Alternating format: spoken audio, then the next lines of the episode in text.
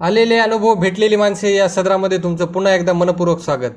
मित्रांनो मी हा लेख अपयश अपमान आणि नकार याविषयी लिहिलेला आहे. एकदा असंच एक मित्र बोलता बोलता मला त्याच्या अपयशाविषयी सांगत होता आणि किती लोकांनी त्याचा अपमान केला आणि त्यांना किती नकार पचवले याविषयी तो बोलत होता. आणि तो जो एकदम नकारात्मक झाला होता. तर मग मी त्यावरती त्याला उत्तर म्हणून हा लेख लिहिलेला आहे. तर नक्की ऐका. अपयश अपमान आणि नकार पचवता येईल का?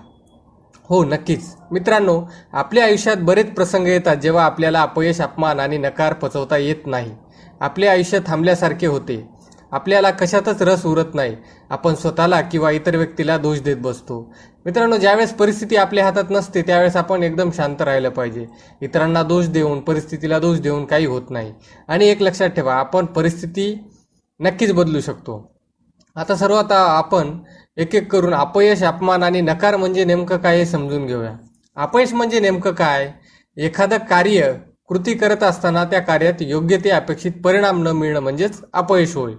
त्यानंतर अपमान म्हणजे काय?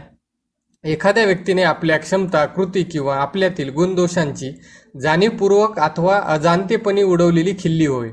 नकार. नकार म्हणजे काय? एखाद्या व्यक्तीने आपण ठेवलेल्या प्रस्तावास मान्यता न देणं मग त्या मान्यता न देण्यामागे त्याचे काही कारण असू शकतात तर ते आपण समजून नाही घेत. आता आपण पाहूया अपयश अपमान आणि नकार कसा पोचवता येईल किंवा आपण तो स्वीकारावा कसा? तर अपयश अपयश कसं स्वीकारावं? सर्वप्रथम आपल्याला अपयश आल्यावर आपण करत असलेले कार्य काम आपल्याला मनापासून आवडते का ते पाहावे? बहुधा आपल्याला न आवडणाऱ्या कार्यात अपयश येत असतं. मग ते परीक्षा असो किंवा एखादी कोणतीही गोष्ट असो किंवा कृती असो त्यामुळे आपण नेहमी तपासून पाहिलं पाहिजे की मी जे काम करत आहे ते मला आवडत आहे का किंवा हे माझ्या आवडीचं आहे का.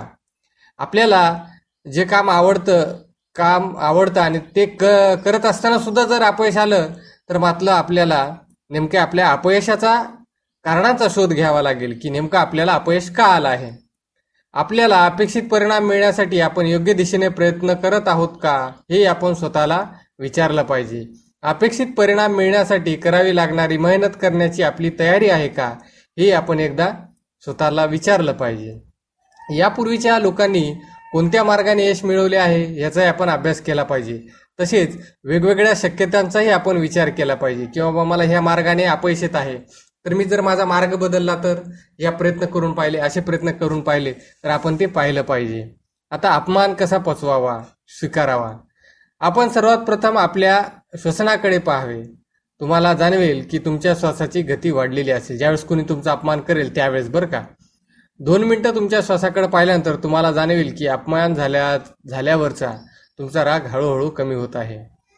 आणि ज्यावेळेस तुम्हाला राग आलेला आहे किंवा जिथं घटना ती घडली आहे तिथून आपण लगेच निघालं पाहिजे आणि त्या घटनेचा स्वीकार केला पाहिजे. त्यानंतर नकार कसा पचवता येईल? मित्रांनो नकार एक अशी गोष्ट आहे जिचा प्रत्येकाला स्वीकार करावाच लागतो. इनफॅक्ट मी तर म्हणेल नकार पचवल्याशिवाय आयुष्यात कोणताही माणूस मोठा होत नाही. नकार पचवत नकार पचवता येणं ही फार मोठी गोष्ट आहे. जो व्यक्ती नकार पचवतो तो आयुष्यात नक्कीच मोठा होतो. तो मोठी मोठी शिखरे सर करू शकतो.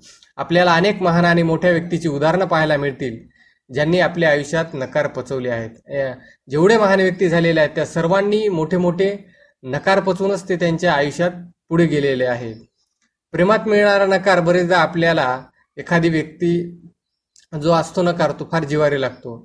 मित्रांनो आपल्याला एक त्या व्यक्तीसमोर करतो जसं की माझं तुझ्यावर प्रेम आहे. पण आपल्याला समोरून नकार मिळतो अशा वेळेस आपण त्या व्यक्तीच्या भूमिकेत जाऊन विचार करावा.